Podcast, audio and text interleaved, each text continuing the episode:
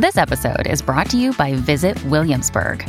In Williamsburg, Virginia, there's never too much of a good thing. Whether you're a foodie, a golfer, a history buff, a shopaholic, an outdoor enthusiast, or a thrill seeker, you'll find what you came for here and more. So ask yourself, what is it you want? Discover Williamsburg and plan your trip at visitwilliamsburg.com. This episode is brought to you by FX's The Veil, starring Elizabeth Moss. FX's The Veil is an international spy thriller that follows two women as they play a deadly game of truth and lies on the road from Istanbul to Paris and London. One woman has a secret, and the other has a mission to reveal it before thousands of lives are lost. FX's The Veil, now streaming, only on Hulu. When you need mealtime inspiration, it's worth shopping Kroger, where you'll find over 30,000 mouthwatering choices that excite your inner foodie. And no matter what tasty choice you make, you'll enjoy our everyday low prices, plus extra ways to save, like digital coupons worth over $600 each week. You can also save up to $1 off per gallon at the pump with fuel points. More savings and more inspiring flavors make shopping Kroger worth it every time. Kroger, fresh for everyone. Fuel restrictions apply. It is Ryan here, and I have a question for you. What do you do when you win? Like, are you a fist pumper, a woohooer, a hand clapper, a high fiver? I kind of like the high five, but if you want to hone in on those winning moves, check out Chumba Casino. At chumbacasino.com, choose from hundreds of social casino style games for your chance to redeem serious cash prizes. There are new game releases weekly, plus free daily bonuses. So don't wait. Start having the most fun ever at chumbacasino.com. No purchase necessary. VGW Group. Void where prohibited by law. See terms and conditions. 18+. Judy was boring. Hello. Then Judy discovered ChumbaCasino.com. It's my little escape. Now Judy's the life of the party. Oh, baby, mama's bringing home the bacon. Whoa, take it easy, Judy. The Chumba life is for everybody. So go to ChumbaCasino.com and play over 100 casino-style games. Join today and play for free for your chance to redeem some serious prizes. ChumbaCasino.com. No purchase necessary. Void where prohibited by law. 18+. Terms and conditions apply. See website for details.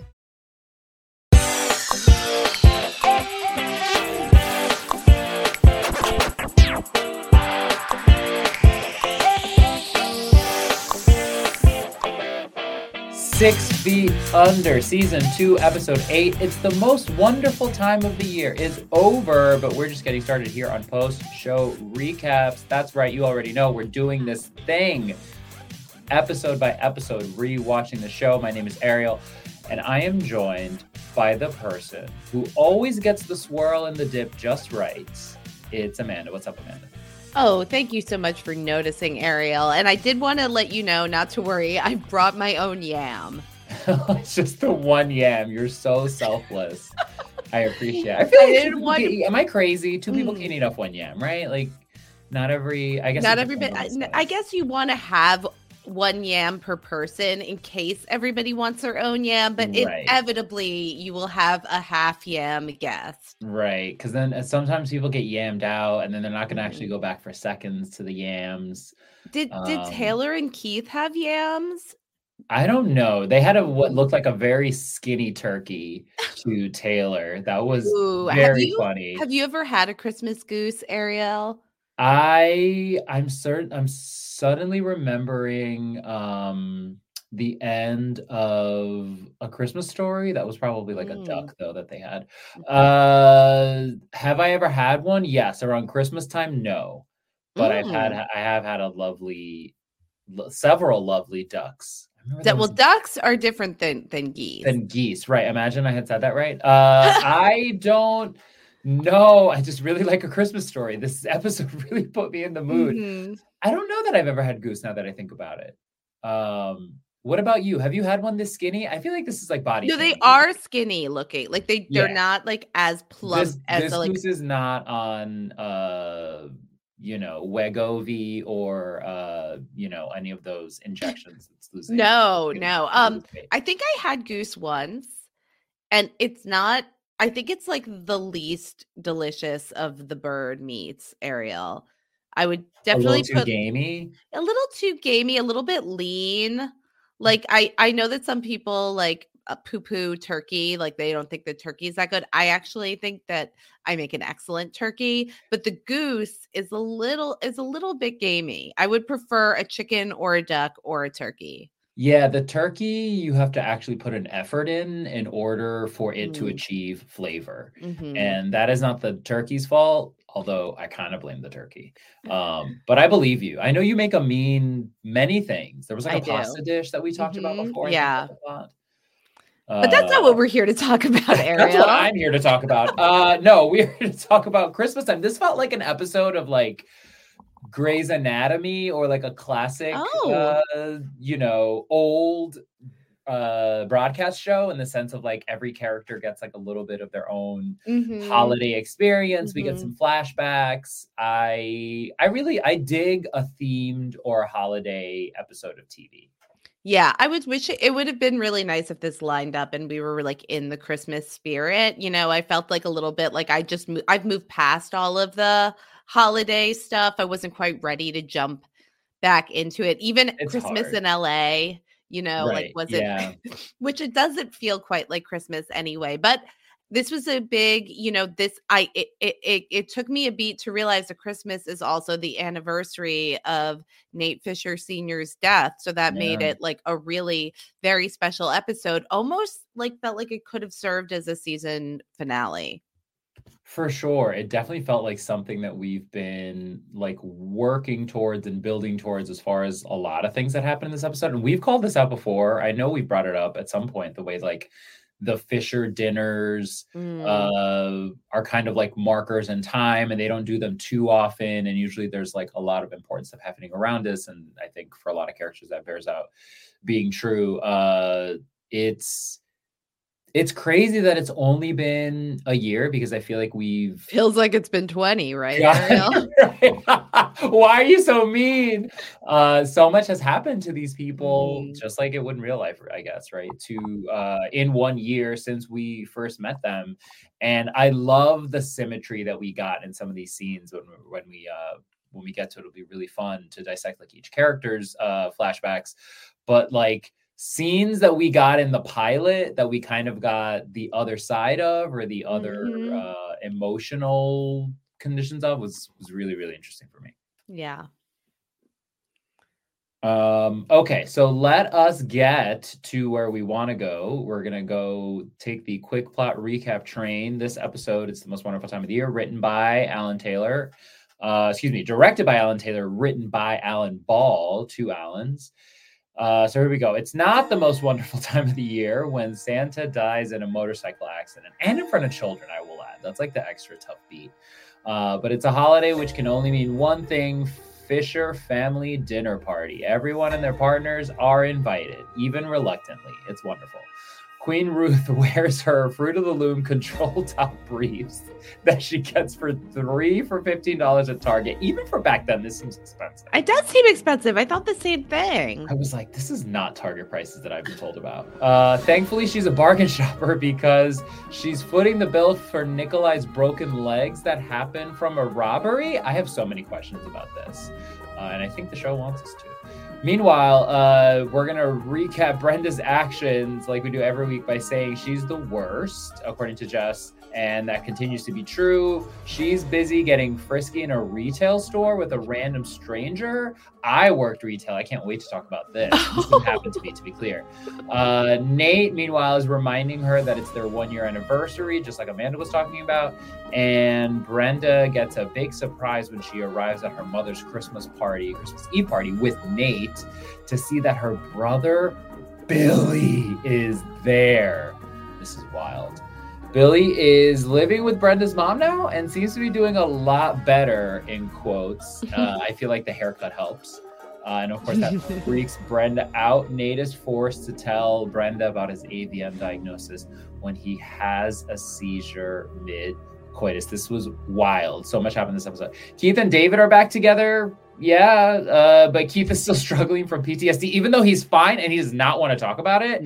This is just something that comes with his job, unfortunately. And he's trying to be a parent to Taylor, which is obviously throwing him for a loop. Taylor's mom shows up at the last minute on Christmas proper, Christmas Day. So yeah, I'm sure there's a lot that's going to go down there. I believe, if I do say so myself, that Keith will have an opinion about this. Mm-hmm. Meanwhile, Claire is seeing Toby, who's kind of boring. He doesn't appreciate Claire's teenagery way of crapping on everything. Yeah, neither did her guidance counselor right before he accused them of having feelings for each other.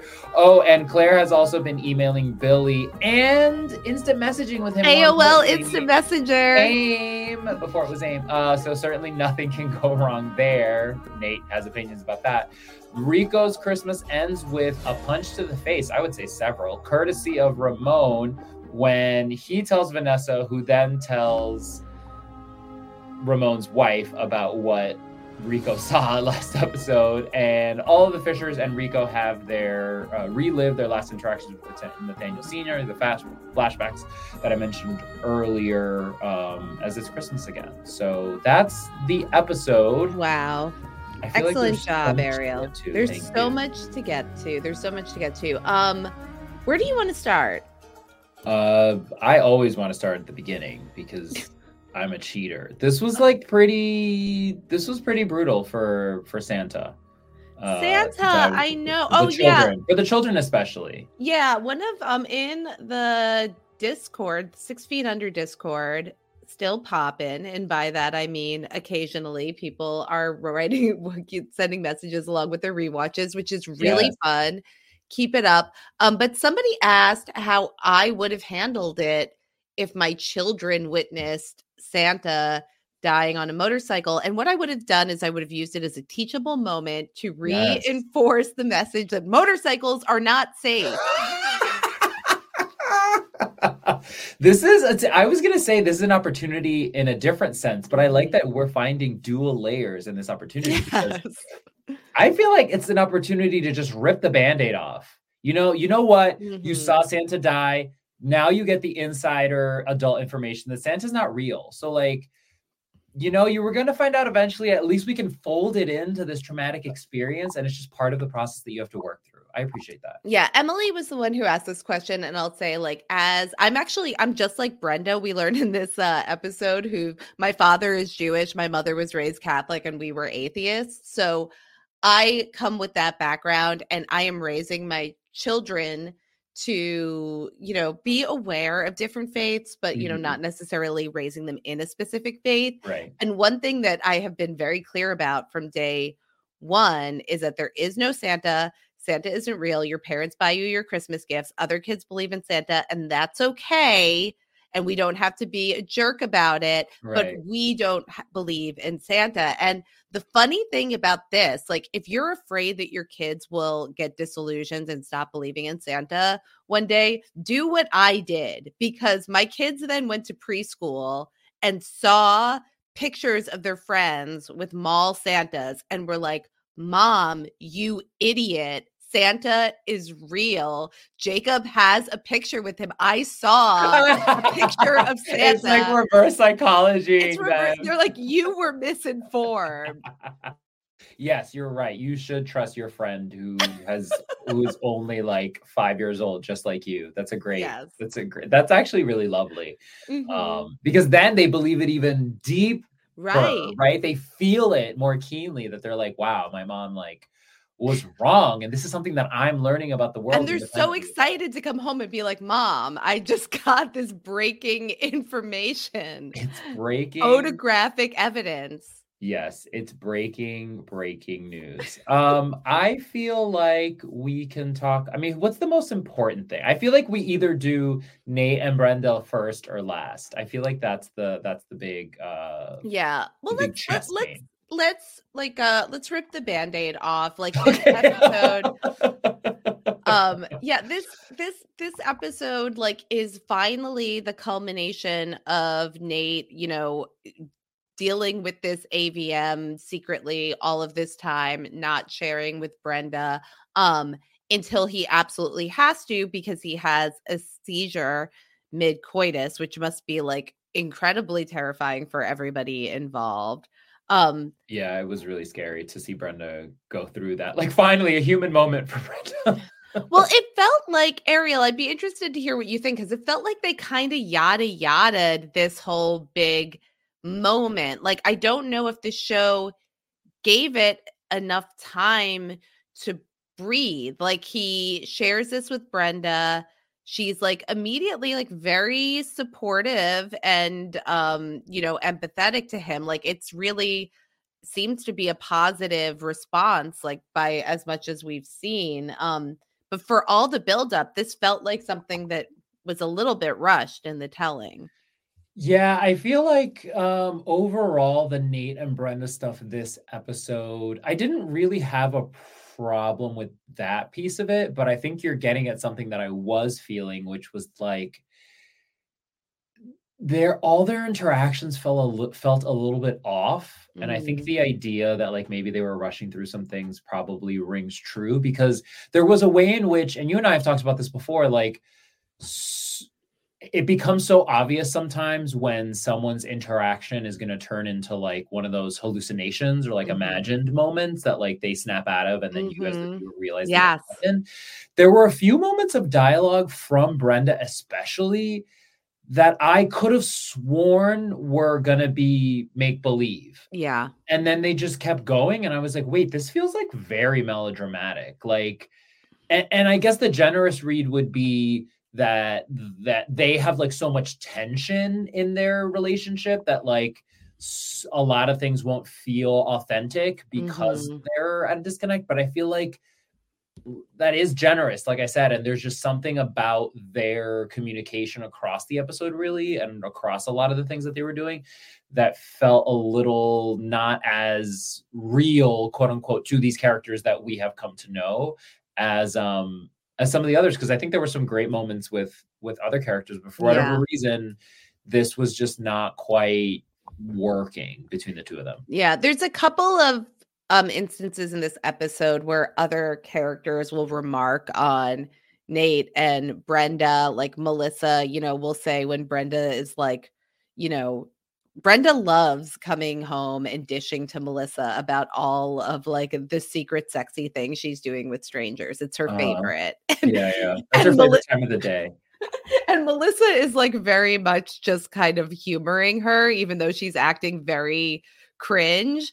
And Melissa reflects like, oh, maybe you're having second thoughts about getting married to Nate. To which Brenda's like, oh, no, this is just like biological drive. I'm sampling like the evolutionary buffet of suitors before I settle down.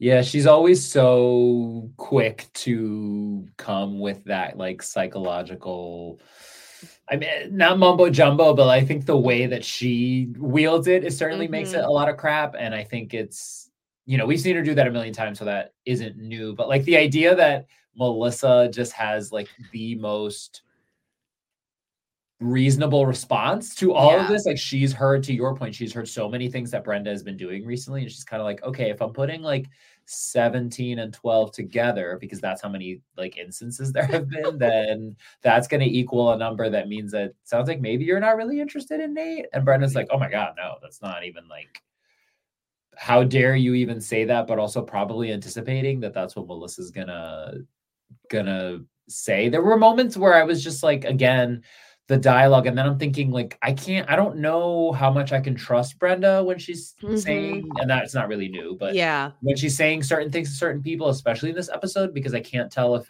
she's lying or not. She's never boring. Yeah. I mean, so I think Melissa is noticing that Brenda's behavior is like inconsistent with somebody who is like happily and knowingly and in a healthy way, like pursuing this engagement and marriage with this man. And then Billy will later, you know, make this comment like, I love it when people who really should get married do.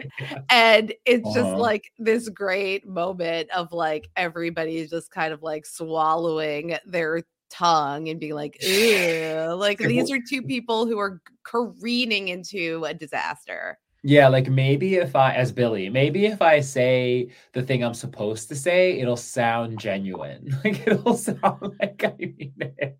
It's like, wow, the joy of love. It's crazy. No, I love that. This is like my favorite thing. My favorite defense mechanism is sublimation, where it's like you say the opposite of what you think when you're just like, oh, wow, like I'm really lucky to like work with somebody as great as you, to like someone who's not, I would never say that to you, Ariel, because I do genuinely mean that with all my heart. But when you say like the opposite of what you mean, and it's like, it just feels so delicious to like have that inside joke with yourself. And also like maybe on some level, like the person who hears it is like, oh, did they mean that? Or did they mean that? Yeah. I think you know this about me, that sometimes I try to do that and it doesn't always come across. I'm like, okay, maybe I didn't pass the test. I think it's so interesting their dynamics. I think the thing that did really work for me was the way, because I had been thinking in my head, I'm like, I know that Billy is supposed to come back at some point. I just remember him coming back at some point in the show. So I'm like, I don't know how soon that's going to be. Is he going to stay off the whole season? I was kind of thinking about this a few weeks ago. And then I was like, you know what? It doesn't matter. The show will like deploy it wonderfully and it'll be such a great moment. It's like when they wait and they wait and they wait, and then they just put it at like the perfect time when it's the last thing that you're expecting. Brenda has set it up to be that it's like, you know, another like, you know, young lover that her mom has taken, this special guest. And then for it to be Billy, it's like, oh my God, that's so more interesting to me, and to watch these characters go through this. It's wild. And it's I do think one thing that does work with Brenda also is like she's being melodramatic, but like the idea that Billy would be super, super triggering, I think is kind of like valid and interesting. Right. And it's and I agree with you that it works because it's surprising. It like surprised me when we see him pop up, but then the second that he's there, you're like, oh, of course he's there. And of course it's now when like they're engaged and like it's moving forward. So that was really satisfying. But then, you know, we see this like dynamic once again where Brenda is like, oh no, anything but Billy back in my life, but also like, oh, why isn't Billy emailing me? Like, why is it like, I'm not going to do this again, but please make me do this again. Like, she's immediately engaging in this. And like Nate is also obviously like very ambivalent that Billy is back, but is able to say like, okay, well, maybe he is in a better place. Like maybe he is medicated, and then, you know, but very appropriately, once he finds out that his sister is potentially involved, the like alarm bells go off. Yeah, and he does not like what he, and this in particular, the fact that he's like yelling at her to control Billy, I was like, damn, this actually kind of must be pretty triggering for her to like have someone really upset with her, and it comes down to like her having to handle Billy or take care of Billy in some way. I think is awful. Like, not that she's been the greatest person recently, but again, like these things don't exist in a vacuum, and you kind of have to deal with situations as they come. And here Nate's being a butthead because there's a way to talk about this where you're not like yelling at her. And obviously it's escalating and it ends in sex. So that's like positive, but not really. It's like the only way that they can communicate. Yes, exactly. This scene where they're fighting about Billy, I thought was really good because I did have a lot of empathy for Brenda in this scene, because like, she's stressed about her brother being back in her life. Like, he tried to, if not kill her, at least maim her in like a very traumatic incident. And she, like, nobody can control another person. And this feeling of her husband asking her to control her brother is like this sort of triangle of interpersonal conflict that like Brenda has been afraid of letting anybody else in her life because of this, for all of this time. So I did have a lot of empathy for her position.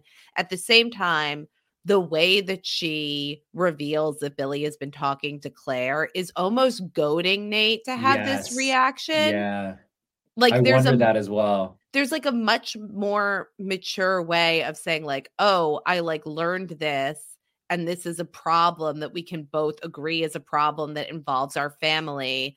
Let's talk about it. But it's more like, oh, well, he emails with Claire all the time. And there's something almost like jealous about it. Like, and we've talked about like the weird, almost romantic jealousy that exists in Billy and Brenda's relationship that, you know, part of the reason that she brings this up is because she wants to make trouble for Claire because she's jealous that Claire has Billy's attention in a way that she doesn't have Billy's attention right now. So lots of stuff here and like a lot of richness to draw on that the show has built up. And like, I love when a multi-season show starts to like cash these checks that it's earned along the way. But yeah, really interesting scene. Yeah, and the idea that, because I think you're spot on with the jealousy as far as Brenda, and I think it's like extra complicated because in that moment she's almost like wanting Nate to have more of a reaction to what she's saying, and she's not getting the reaction. So then she's like, "Oh, I know it's going to get a reaction, like this thing, because you're not caring enough or being sympathetic enough or empathetic enough, whatever, to what I'm telling you about Billy, that he never got back to me and all this stuff."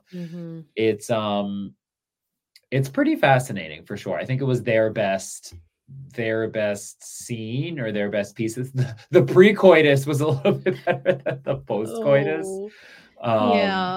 Because I agree that then afterwards, it's like, it does feel very weird in the way that she has. But again, I think that in the way that she has, she's kind of like stroking his head. And it seems like she's so, there's like a vacant expression on her face, and the way she has like retreated, possibly again, the generosity being like, you know, Billy, and they want her, she is so used to having that role for Billy that the idea that like she almost doesn't get, she doesn't have a chance in this life to not be that person for someone. And now this is like another burden for her, whether she realizes that or not, I think is kind of tragic. But the dialogue was a little weird. She's like, well, oh, I'll never tell. Like, that's what it felt like.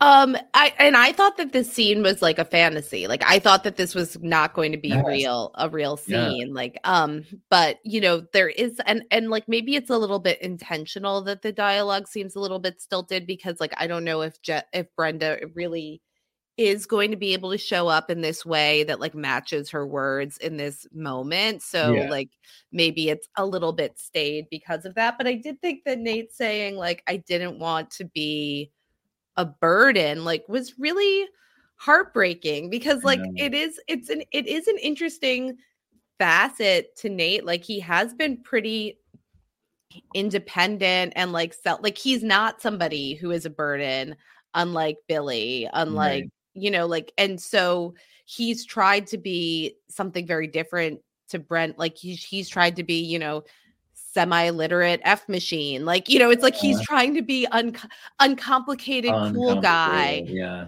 But he's actually very complicated right now. And, you know, he's still grieving his father, which we get in this episode. He's dealing with his own mortality. He's scared to death. Like, he's a little bit deeper than he seems. And I think it's really interesting that he tries to present himself like he's a butthead, you know? Yeah. And I think it's also interesting that he, like, the tragedy of him driving her away because he's trying not to be a burden. And like, she feels on some level, and she's spoken about it with Melissa, that he has like retreated in some way, that he's not like in touch with, they are not in touch with each other, as we know, in the way that they want to be and feel out of sync with each other. And it's because he wasn't trying to be a burden and he turned into this like other thing. I think we can all probably agree that like Brenda would have found a way to, even if he weren't going through this, to, you know, poke holes, etc., in the relationship. But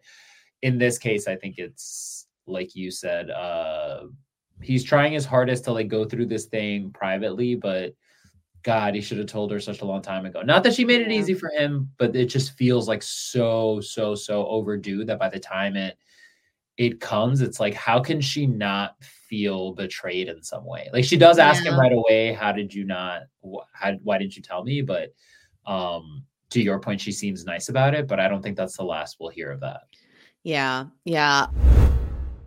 Judy was boring. Hello. Then Judy discovered Chumbacasino.com. It's my little escape. Now Judy's the life of the party. Oh, baby, mama's bringing home the bacon. Whoa, Take it easy, Judy. The Chumba life is for everybody. So go to ChumbaCasino.com and play over 100 casino-style games. Join today and play for free for your chance to redeem some serious prizes.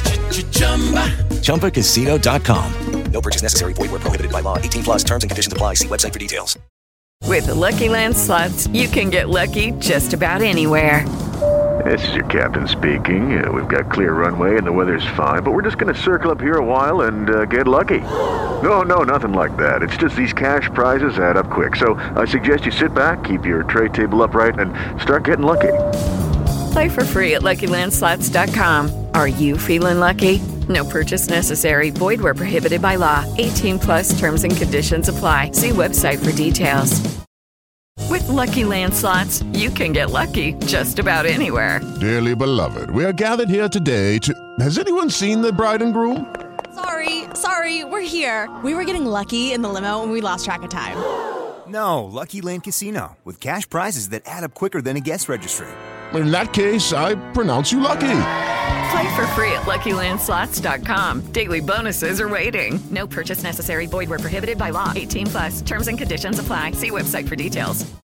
It is Ryan here, and I have a question for you. What do you do when you win? Like, are you a fist pumper? A woohooer, a hand clapper, a high fiver. I kind of like the high five, but if you want to hone in on those winning moves, check out Chumba Casino. At chumbacasino.com, choose from hundreds of social casino style games for your chance to redeem serious cash prizes. There are new game releases weekly, plus free daily bonuses. So don't wait. Start having the most fun ever at chumbacasino.com. No purchase necessary. VGW Group. Void where prohibited by law. See terms and conditions. 18 plus. With Lucky Land Slots, you can get lucky just about anywhere. Dearly beloved, we are gathered here today to... Has anyone seen the bride and groom? Sorry, we're here. We were getting lucky in the limo and we lost track of time.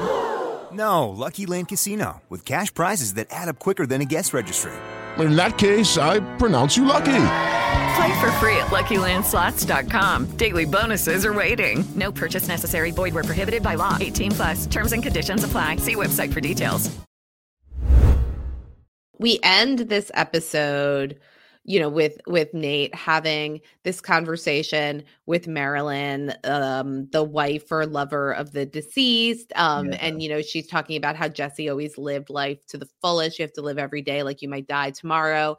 Nate says, sometimes I fool myself into thinking I live my life to the fullest. So, again, we have Nate talking to these different prophets and gurus about death. And this is now he's getting the biker perspective. The biker gods, yeah. Yes.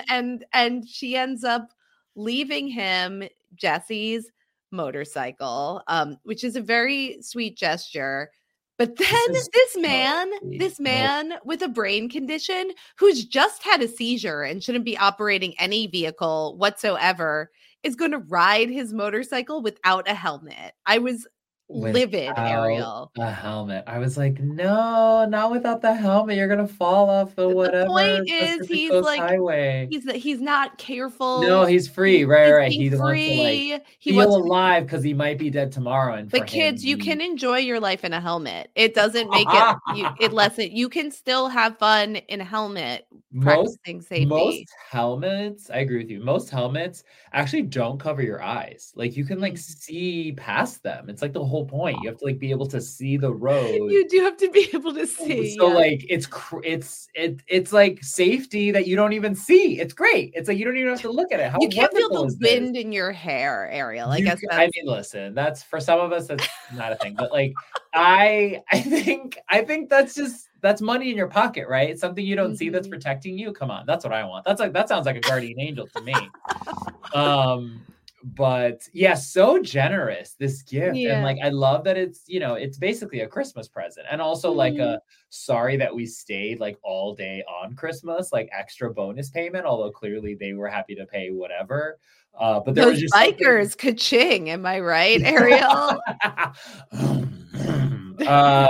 David saw the dollar signs. Right. They're please have this picture painted on the thing and this other thing.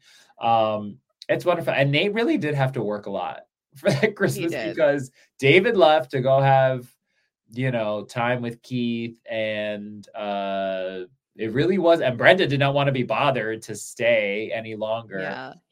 David had to get his special secret birthday Christmas presents from Keith. God, Taylor's like, gross. I'm walking out of like, agree, Taylor. Is there anything else we have to say about Brenda or Nate about like the dinner? I feel like nothing much happens at the dinner, especially like more just instances of Ruth ignoring Brenda. That's like the thing. Yeah. It's like, it was a little bit repetitive in terms of hitting that note. Like the best thing about the dinner, and maybe we could use this to transition to David and Keith, is when Keith says grace and then David imagines him as an angel. Speaking of guardian angels, this is a real life, like sexy angel saying grace. David prophet. He loves church, David. He loves it. David's like, oh my God, he can say grace? Like this was like an eye-opening moment for David. He was like, wait, he sounds... It was like the perfect blend of like, he knows this by heart, but it's not rehearsed. He's like somehow still speaking from us. It was good. When Ruth asked Keith to say grace, I was like, this is going to be good. This is going to be a good one. Like, I was like, damn, I immediately go into like panic mode for any character because I don't want that to happen to me. Would you say, should I have you say grace over the podcast, Ariel? I could do it in Spanish. I would be like really good at it in Spanish. I was actually thinking when I was watching this episode today, I was like, oh, I would have to like in real time translate the one I know in Spanish to English. That'd be the only one that I was comfortable saying. No, say it in Spanish. That's good. No, it's really well. But that's a season finale. That's a season finale goodness! You have to earn that, okay? Just I can. Doesn't mean it's Christmas here. I can like say the motzi. We could have like a great multicultural finale. Read from the Bhagavad Gita. I'll learn to say it. Yeah, David's face. I mean, even before it is so funny. You're right. When and like how long the camera like sits on Keith with like the halo and the angelic robes. It's like so extra and hilarious. It was such like an elementary school play of an angel costume. The way David's face lights up when Keith shows up with Taylor, it's like simultaneously so stupid and so adorable. Like it's like, I mean, to your point, it is like a child, right? And he's like, oh my God, you made it. And Ruth is so happy to be like able to be a hostess to someone in this family because nobody will allow her to like be the way that she kind of wants to be. David is so much face this episode is giving.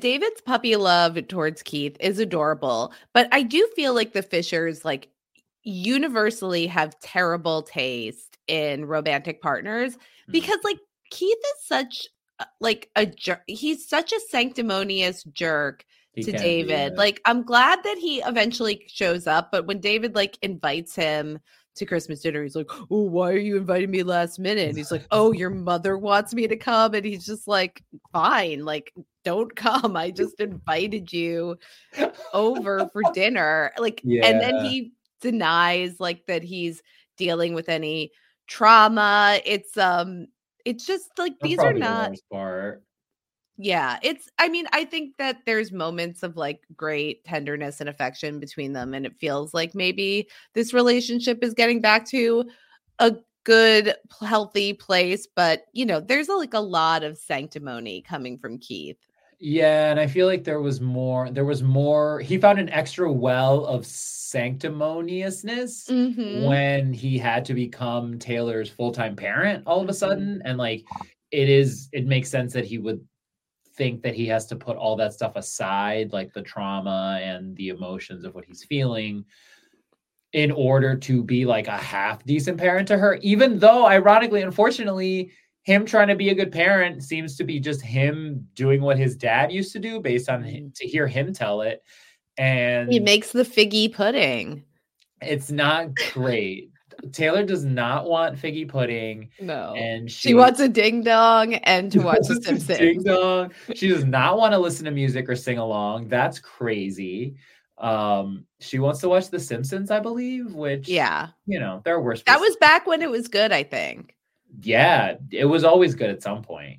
That's, it's like SNL. It was always good, you know. It's always good to whoever it's good to at that time. It meets you where you are. The comedy does. Certainly. Yeah, this is Keith. It's not great to watch him be a shitty parent, but now we're going to have to watch him be sanctimonious to his sister, I guess. Once. Yeah, Carla comes back. This is definitely going to be a whole thing. Of course, Taylor is like over the moon to see her mom. You know, Carla makes a big show of like, I love you so much. I drove all day to be here for Christmas. This is like, I think probably going to be trouble. This is going to cause a lot of stress for Keith, I'm sure. So we'll just follow that as that story unfolds. Yeah. I mean, how bad could it be? Right. It'll be fine. What could go wrong? I really highly doubt that Keith is going to be like yelling or anything. Or like, no. He'll be totally chill. Raise his voice in any way. That could never happen. Do we want to save the flashbacks to talk about all? Yeah, maybe we can talk about them all at once. Okay, cool. I just want to make sure before we got too far down the character list. We get Ruth, I guess. Should we talk about Ruth or Claire? I feel like Ruth, there's not really that much to talk about. It's just like the mystery of Nikolai. What is going on with Nikolai? Okay, here's the evidence that I have. I'm like using my brain and like, what do we actually know? That's not speculative. Your Honor, I present the following evidence. Wow. Very few things. I think it's really only two things. The first thing is, remember, I had this vague flashback. Remember, like, the numbers are down? Mm-hmm. The figures? Yes, the earnings. The quarterly figures were not good. He yelled at Ruth. He was very short-tempered last episode. It was so random. It kind of felt like, whatever, we just need him to be, like, a jerk to Ruth for no reason. He couldn't come over for the aubergines, Ariel. Oh, my God, did he get beat with, like, a bag of aubergines? That would be crazy. And also, so sad, those poor aubergines. And now as I'm saying it, it makes even more sense that I was like thinking it privately in my head. Now he's like, the way she's like, oh my God, someone robbed you. And he was like, there was a fight. Like he's like picking his words very carefully and like breaking his legs. That feels like very mafia. Yeah, exactly. I mean, you don't arrive in a situation where both of your legs are broken unless there was somebody who was specifically like, I'm going to break your legs. Yeah, unless you get me the quarterly earnings that I want. Yeah, he also says at some point that he like didn't file the police report. Like he's putting that off. Oh, yes. So I think that there's definitely some funny business here. And I love how we can so innocently speculate about this because we don't remember what happened. Right, exactly. This is like a language that I used to speak and I'm only remembering it as we go. You like when you say grace in Spanish. Like when you like, oh my God, I can do this. It's like when you listen to a song you haven't heard in like 15 years. Like Don't Fear the Reaper. Yeah. But like you wouldn't have been able to speak the lyrics without the musical accompaniment. Exactly. You're not isn't that amazing what unlocks our brains? That's like that? Brain stuff, would know. And that's why you need to wear a helmet because you can't see the helmet and it protects the part of your brain that remembers song lyrics. Full circle. I would say the song lyric part of the brain is like one of the most important parts of the brain. So like protect it, please. Yeah, Ruth is not a detective, unlike her daughter, who is clearly like, wait, what just happened? Yeah, so Nikolai's going to live with them for eight weeks. This sounds like the worst spring break of all time.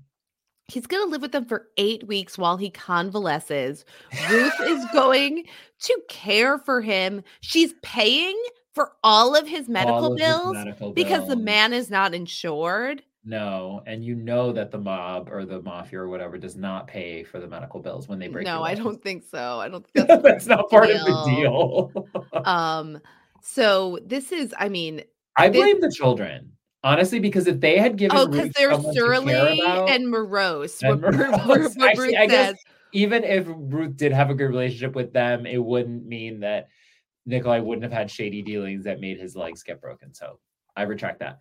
Yeah, Ruth has like never been so interested in Nikolai as she is now that he is. Like, oh my God, do you need me? Can you literally not get up without me? Do you need to yell very loudly in the middle of the night to get my attention? Say, David, I'm going to need you to carry Nikolai later, yes, into his wheelchair So funny. She's planning ahead. She's like, look, don't go anywhere with your little friends, your special friend Keith, because I need you to you know, move. Why is move my Nikolai. Friend special? Why is my friend special? I ask you, Ruth, why is his friend always special? Yeah, not great for Nikolai. 8 weeks. I feel like that's really that's really most of what's going on with Ruth. Like again, she's like very demanding of her children. Brenda. She hates Brenda. She wants Claire to go to mass with her. I love the whole thing of her asking the kids like to help decorate the Christmas tree, and Claire's like, but I'm doing the church thing. I'm already doing the church thing. She's like, yes, I can cash in on this immediately. Like, I just got assigned this thing. I didn't want to do it, but that still sounds better than this other horrible thing you're asking me to do. That was wonderful child behavior. Yeah. I mean, so Ruth is like being a little bit demanding and unhinged, but it's also like it is the anniversary of Nate Sr.'s death. And I guess maybe we can just talk about it here and then get back to Claire's storyline. But throughout the episode, like we see each of the different characters' final moments with Nate Sr. and like, oh, this was like, I mean, I've said it many, many times that I am a sucker for the Nate Sr. flashbacks. Like I love this actor. I love this performance. But you know, like I've also like been through the death of a parent, and like I have those moments where you get to one of those kind of tentpole like life events or an anniversary, and you just think about like what would this have been like, or what was this like the last time they were there. And I do feel like this show, you know, you said like it does, it like it's just been a year, but it feels like so much has happened in their lives, and it just felt like such a earned moment for the show to take stock in like who these characters were when the show started and where they are now and how they remember their father. And also like, you know, we've seen these fantasies about Nate Sr. before, like what he would have said and what he might've been like.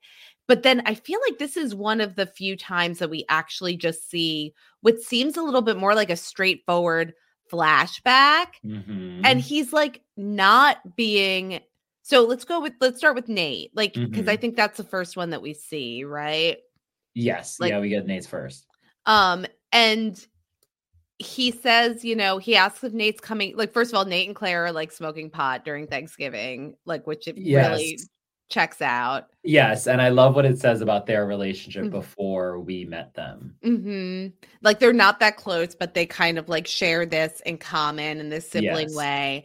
And then Nate Sr. comes out because he's going to smoke a cigarette, which he's also not supposed to be doing. Like, okay. Here's my question, because I feel like what's happening here, and perhaps I'm overthinking it, but like it seems like Nate Sr. in the moment sees them. He's also smoking pot because he puts out what he immediately puts it out, just like they immediately put theirs out, and then he lights his cigarette up. So I'm like, Who puts out one cigarette? I mean, he could have been done, I guess, right? But like, I think the reaction, because then we see him again in Rico's flashback later on do the same thing where like he's putting the weed out. So I was like, is this a thing where Nate and Claire didn't realize that he was also smoking weed, and both sides are so busy trying to not get caught that they didn't even realize, and they would smell it in the air, but like assume it was from them? That's so I don't funny. Know. I thought it was this really interesting thing of like they could have been smoking weed at the same time and not know it, kind of thing. That's very funny. And we do know from like the Howl weekend at Aunt Sarah's that he did definitely used to partake. He has his little rolling machine. Have a rolling machine. So, I mean, I thought, and then there's like this really nice moment where Nate Sr. asks Nate Jr., like, are you coming? Like, you know, how's Seattle? And he sort of says, I can't complain. And Nate Sr. says, me neither. Not many people can say that and mean it. You know, I guess we're lucky. Either that, or we've lowered our expectations so much that we don't expect anything better. And then he laughs, like, real, like he has this irreverent sense of humor, and he laughs like in this way that's, it's probably both. It's like he probably is genuinely happy, and he's probably also like accepted that there's some things in his life that, like, you know, maybe they're not fully optimized, and he's at peace with that. Like, he has this like kind of like knowing sort of Cheshire cat kind of like humor about him. But then he has like this like really nice moment where he like, you know, he wants Nate to come back for Christmas. We leave this moment feeling like it's not the kind of judgmental, overbearing, disappointed father that maybe Nate has internalized in his head, as much as somebody who's like, he's happy with his life. He's glad to hear that his son is happy doing his thing in Seattle, and just like, come home a couple times a year. It'll make your mother happy. Yeah. It's a little bit different than the way that Nate has expressed his feelings towards his father in the past. And I thought that was really interesting.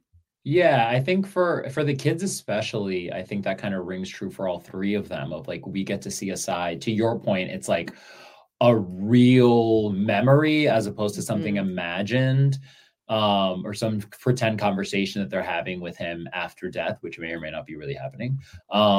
But like, how much more important each of those moments feels, and how much more of like his real personality we're getting.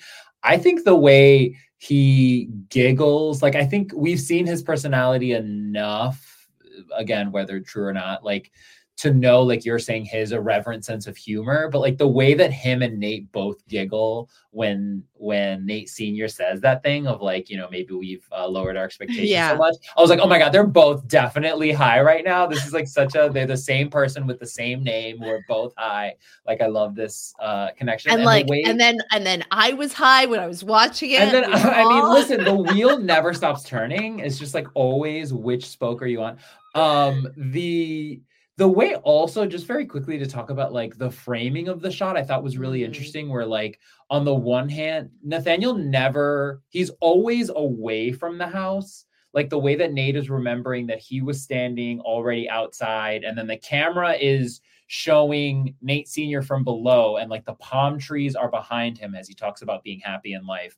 And like now the camera's kind of looking down at Nate, who is like stuck in the funeral home, a place that he never wanted to be, and his father was like already on his way out. I don't know. I just thought there was something like really interesting about that. But the kindness, I think this is the most important thing, and what you're saying exactly.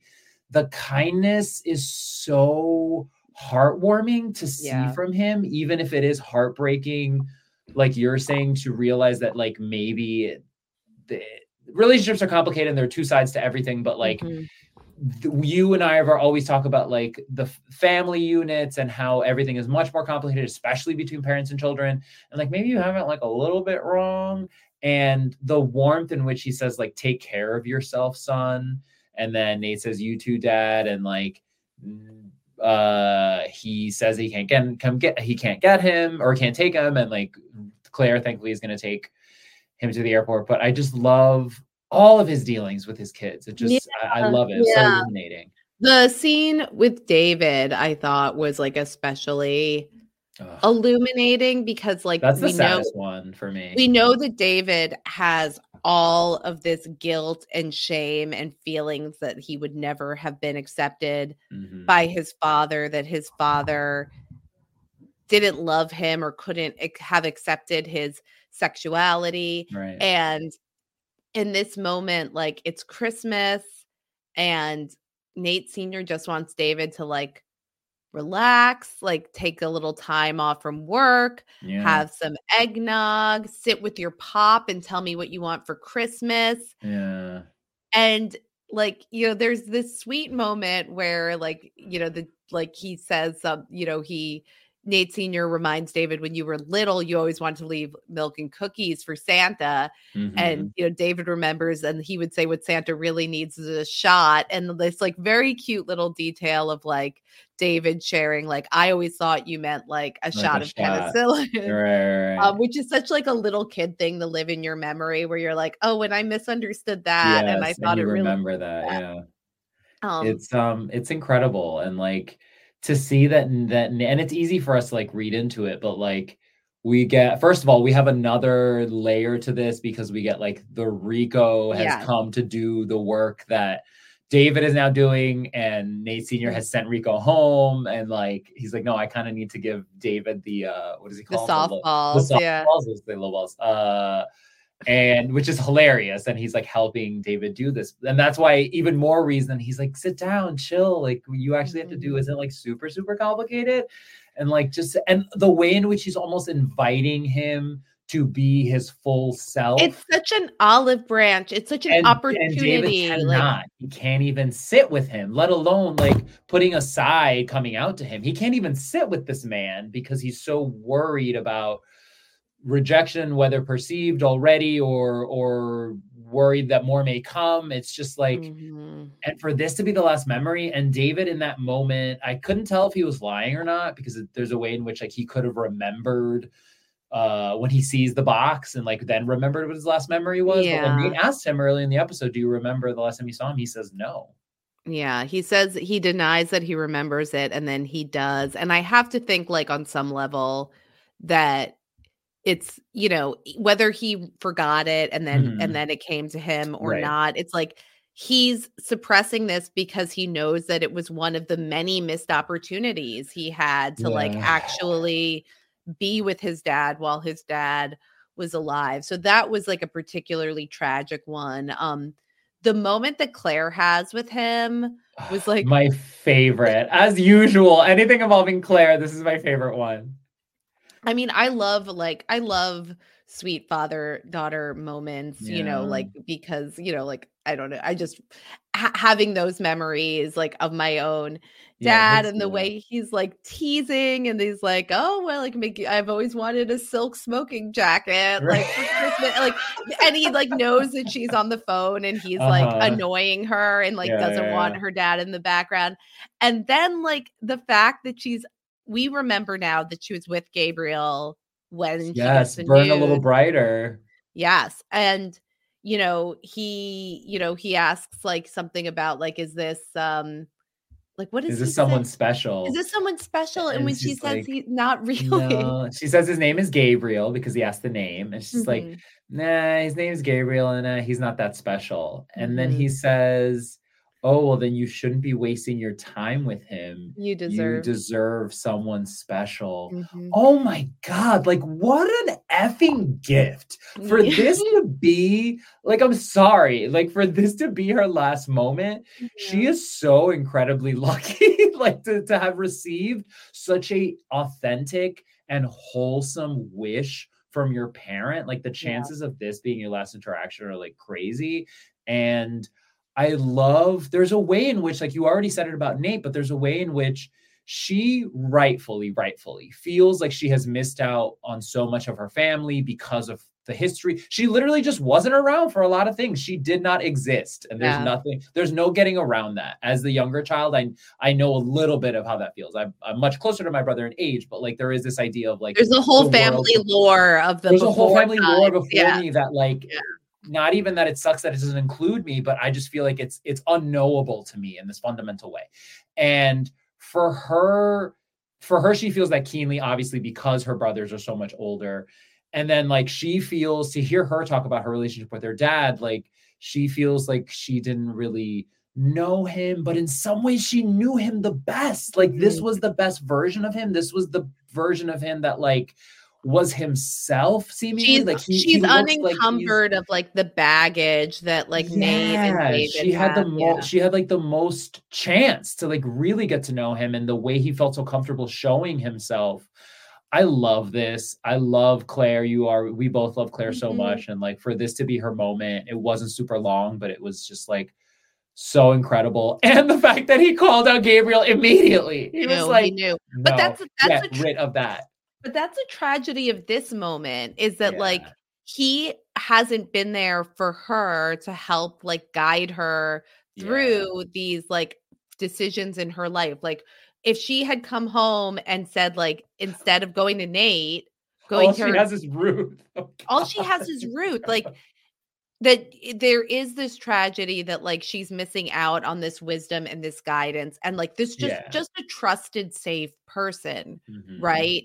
Like that she's missing out on that. And now she's in this relationship pattern where she's only attracted to psychopaths. So, I mean, it's there is like still a tragedy, even though it's such a sweet moment, because it's like, that's what she's lost. Right. No, I think you're absolutely 100% spot on with that, which just adds to like, oh, now I missed that too. Like I already missed so much of like my family's lore, and now I'm missing all this time with my dad because he freaking died. I love also to the point about like how tender he is with Nate and David. Here at the end, he's like, and you and I just talked about this a little bit in comparing him to Ruth and the way they parent or don't parent really, where he says to her, he's like, could you please try to be home for dinner? It's rare that we have everyone together. Like the fact that he understands the importance of that almost in spite of everyone, including his own maybe awkwardness or disinterest in some of the energy exchange that might happen at that. He knows, he's like, we're not going to have a lot of these moments where we're all together. So like, please try to make an effort. And he's kind about it. He's like, listen, I know you have other things, but like, please try to prioritize this. And he's so reasonable, unlike Ruth. I just thought it was so lovely the way he like treats his children like adults, but still tries to like, you know, guide them in the quote unquote correct way. It paints the picture of this puzzle piece that like made the family work, that held the family together. He understood enough what Ruth needed. He understood enough like what his children needed. He could mitigate Ruth's neediness with his generosity. It was like, and maybe it would feel that way if any of them were the one that was lost, but like with him, it like paints this picture of how crucial he was to making this like a functioning family unit. And of course it feels that way so acutely when it's a holiday. And instead of Nate Sr., we have like Nikolai hopped up on Percodan, like crying at the head of the table. He warned Ruth. He was like, the bills, they make me crazy. That's why I was like, I didn't hold it against him because he tried to tell you. Yeah. Rico has his moment. And Rico, of course, we see like that Nate Sr. was a good boss. Like he was like generous and appreciative and like so cared about Rico's like personal life. And so it paints a picture. It's like, okay, Rico's being loyal to these jerks because he like has this affinity towards Nate Sr. because of his dad. This is something that I had never thought about before, of like the way in which your mileage may vary on like how much Rico is like a sibling to the Fisher sons, but like I think it's undeniable based on their relationship when we know that like Rico was kind of like another child for Nate Sr. So like at least the way and he treated Rico, regardless of everything else, he was like a fourth child. And I love that like he gets his own, of course, in addition to Ruth, he gets his own flashback. And I was like, oh my God, this makes so much sense that he is kind of like the bastard stepchild in a way and is treated as such by his quote unquote, not really brothers. It's fascinating. And it's interesting, like the whole Fisher and Sons, and then Rico is actually the backbone of that as like the other son. Daughters, so thank God for Claire.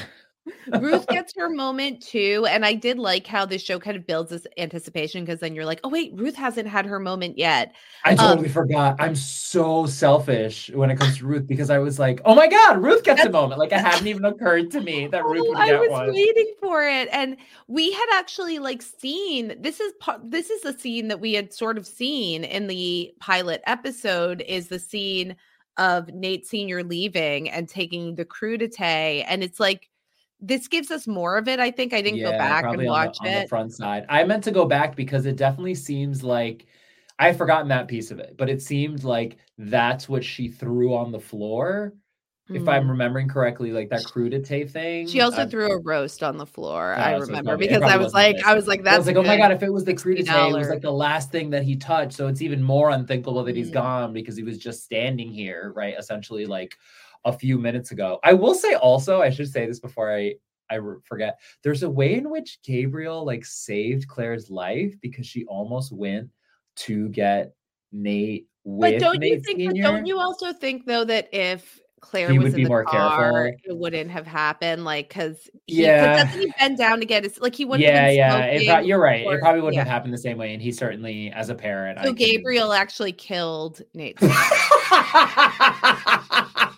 Wow. As usual, Gabriel continues to actually be the worst. I'm sorry, Brenda. You're the second worst.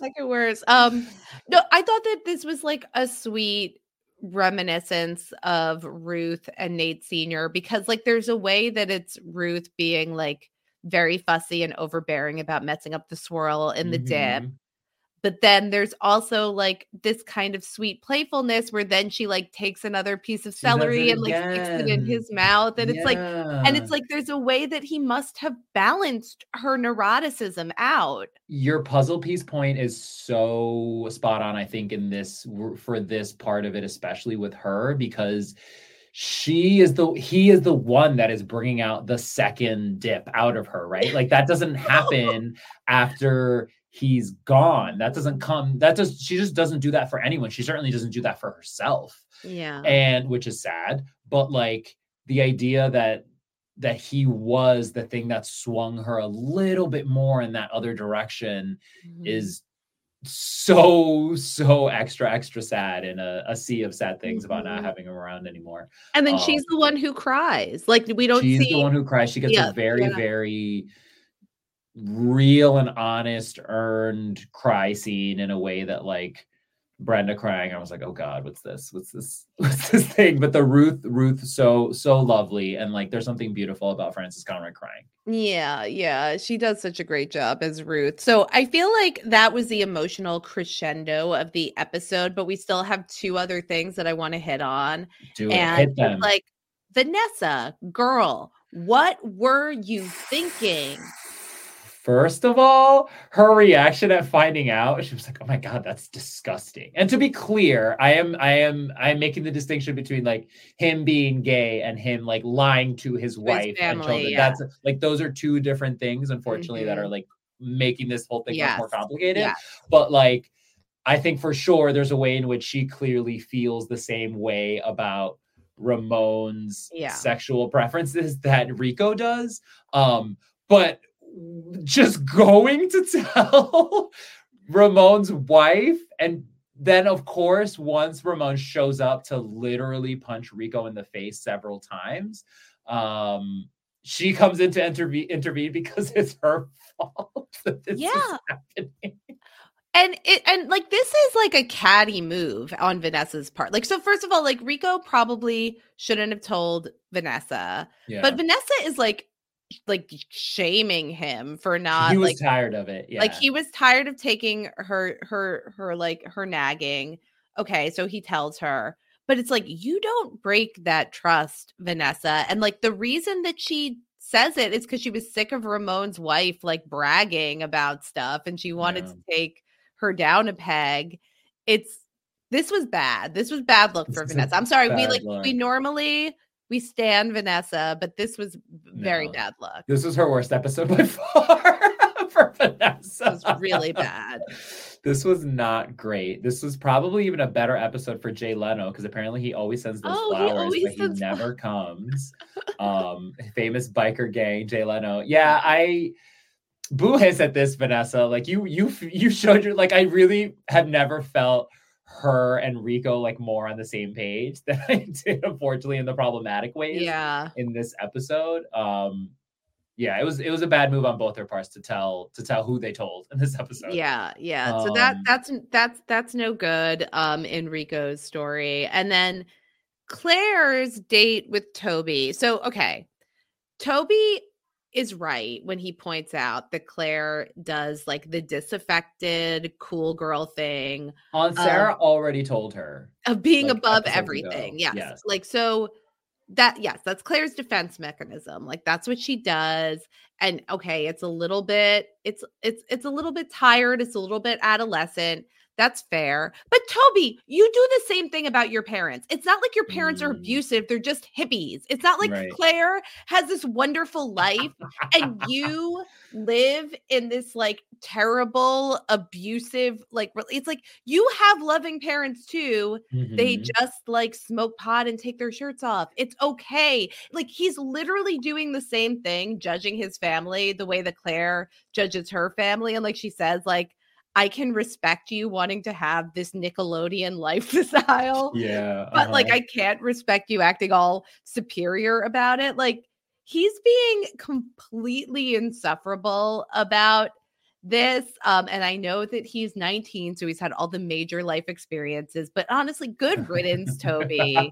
I would be right back in Billy's arms too. Toby was the worst. God, Billy. I feel like he's, yeah, I agree with you. He's doing the same thing. Like in his small, slight defense, he is like watching Claire do it to his mom, like in real time. And there's something that just feels extra cruel about doing that in front of someone. Like do that in private to your parent, whatever, be a monster. But like do that in front of somebody else. Yeah. That's like, you're making a choice to do that. And it's kind of like when David doesn't even say thank you to his mom. Like, no, I'm not going to come for dinner. Like the fact that like your mom is inconveniencing you by asking you like a question, even if it is kind of pointed and annoying, it's still better than when Brenda's mom tells her, oh, you look like shit. What's wrong? Like she doesn't know how good she has it. And I think he's being a butthead in that he goes about it the wrong way. There is the right way to be like, Claire, you know what? For as much as you want to be like mansplaining to her about how she should feel about her life, that's your choice. But there is still like the civil, polite way of doing it, of like trying to show her a different perspective as opposed to like, you know, picking her life apart in a way or or whatever. Yeah. So, I mean, Claire and Toby, this was not a relationship that was long for this world. Listen, what does he say last episode? He's like, listen, you're a fox. I'm happy to report. Fox report. Right. 9/11. You lost me there. Claire. Yeah, she ended up at the meth party. Her flashback was still sweet somehow, even though it had so much Gabriel. But who knows? Maybe her and Toby will end up together. I doubt it. I've had enough Toby. I've had enough Toby personally. But that was our very Fisher Christmas, Ariel. What a time! Like our first one post. We're just like all of them. This was our first real Christmas on the show after Nathaniel died, and we felt it right along all of them. What a time. What a wonderful, would you like to be at a biker funeral on Christmas Day? Not if I had to be like Nate wearing that suit. But like they had In-N-Out Burger. They were playing. Oh my God. Yes. You reminded me when they said the In-N-Out trucks here, I was like, damn, okay, I would go. Like I did have questions about like, how does that work? Because like I don't know if they do catering, maybe just not anymore. They played the Talking with T-Bird theme song. There were so many cool things at the wedding, like not the whiskey. I feel like drinking like Jack Daniels out of the bottle will get old really quick.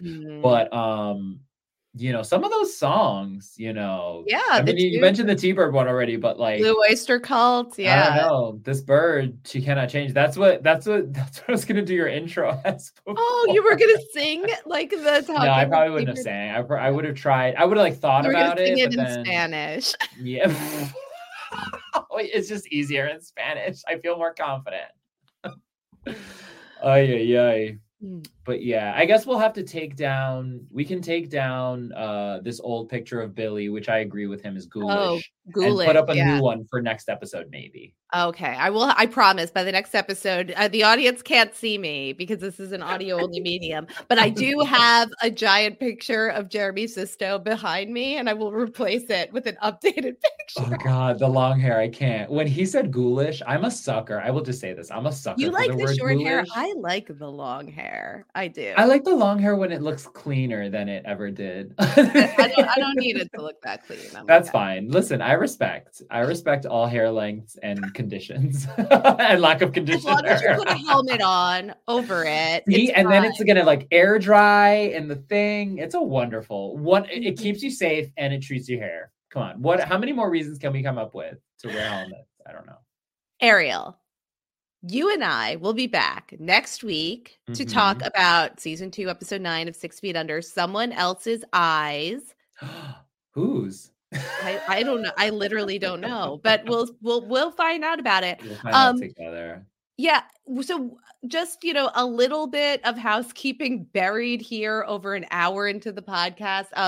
If you're one of our listeners, you might know that Post Show Recaps is closing its doors. Ariel and I are going to continue talking about 6 Feet Under through the end of episode 2 of season 2. Yes. After that, who knows? We don't know. No one knows. But give us feedback about what you would like us to do, and we will consider this. Like, we're still trying to figure out the next step, but we will at least be here through the end of episode 2.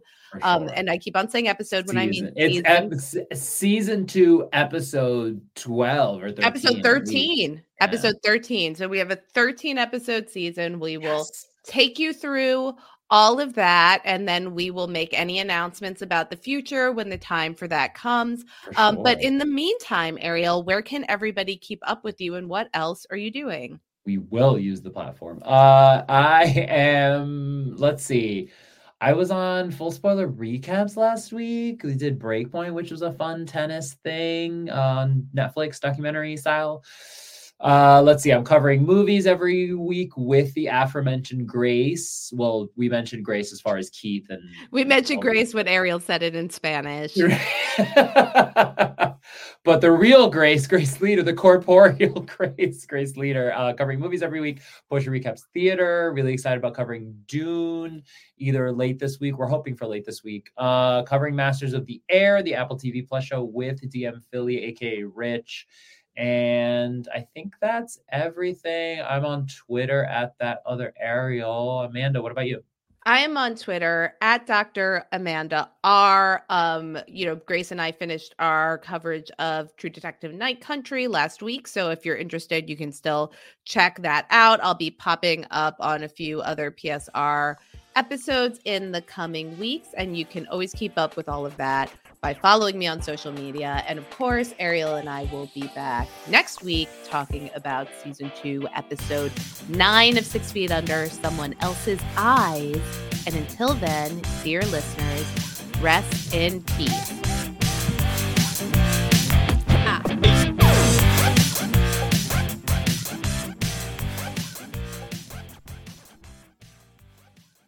Lucky Land Casino, asking people, what's the weirdest place you've gotten lucky? Lucky? In line at the deli, I guess? Aha, in my dentist's office.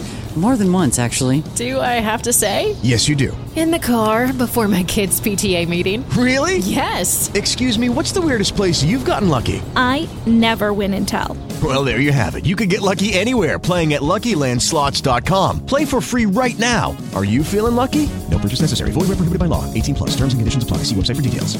Step into the world of power, loyalty, and luck. I'm going to make him an offer he can't refuse. With family, cannolis, and spins mean everything. Now, you want to get mixed up in the family business. Introducing The Godfather at ChumbaCasino.com. Test your luck in the shadowy world of The Godfather slot. Someday, I will call upon you to do a service for me. Play The Godfather now at ChumbaCasino.com. Welcome to the family. No purchase necessary. VGW Group. Void where prohibited by law. 18 plus. Terms and conditions apply. Lucky Land Casino, asking people, what's the weirdest place you've gotten lucky? Lucky? In line at the deli, I guess? Aha, in my dentist's office. More than once, actually. Do I have to say? Yes, you do. In the car, before my kids' PTA meeting. Really? Yes. Excuse me, what's the weirdest place you've gotten lucky? I never win and tell. Well, there you have it. You can get lucky anywhere, playing at LuckyLandSlots.com. Play for free right now. Are you feeling lucky? No purchase necessary. Void where prohibited by law. 18 plus. Terms and conditions apply. See website for details. With the Lucky Land Slots, you can get lucky just about anywhere. This is your captain speaking. We've got clear runway and the weather's fine, but we're just going to circle up here a while and get lucky. No, nothing like that. It's just these cash prizes add up quick. So I suggest you sit back, keep your tray table upright, and start getting lucky. Play for free at LuckyLandSlots.com. Are you feeling lucky? No purchase necessary. Void where prohibited by law. 18 plus terms and conditions apply. See website for details.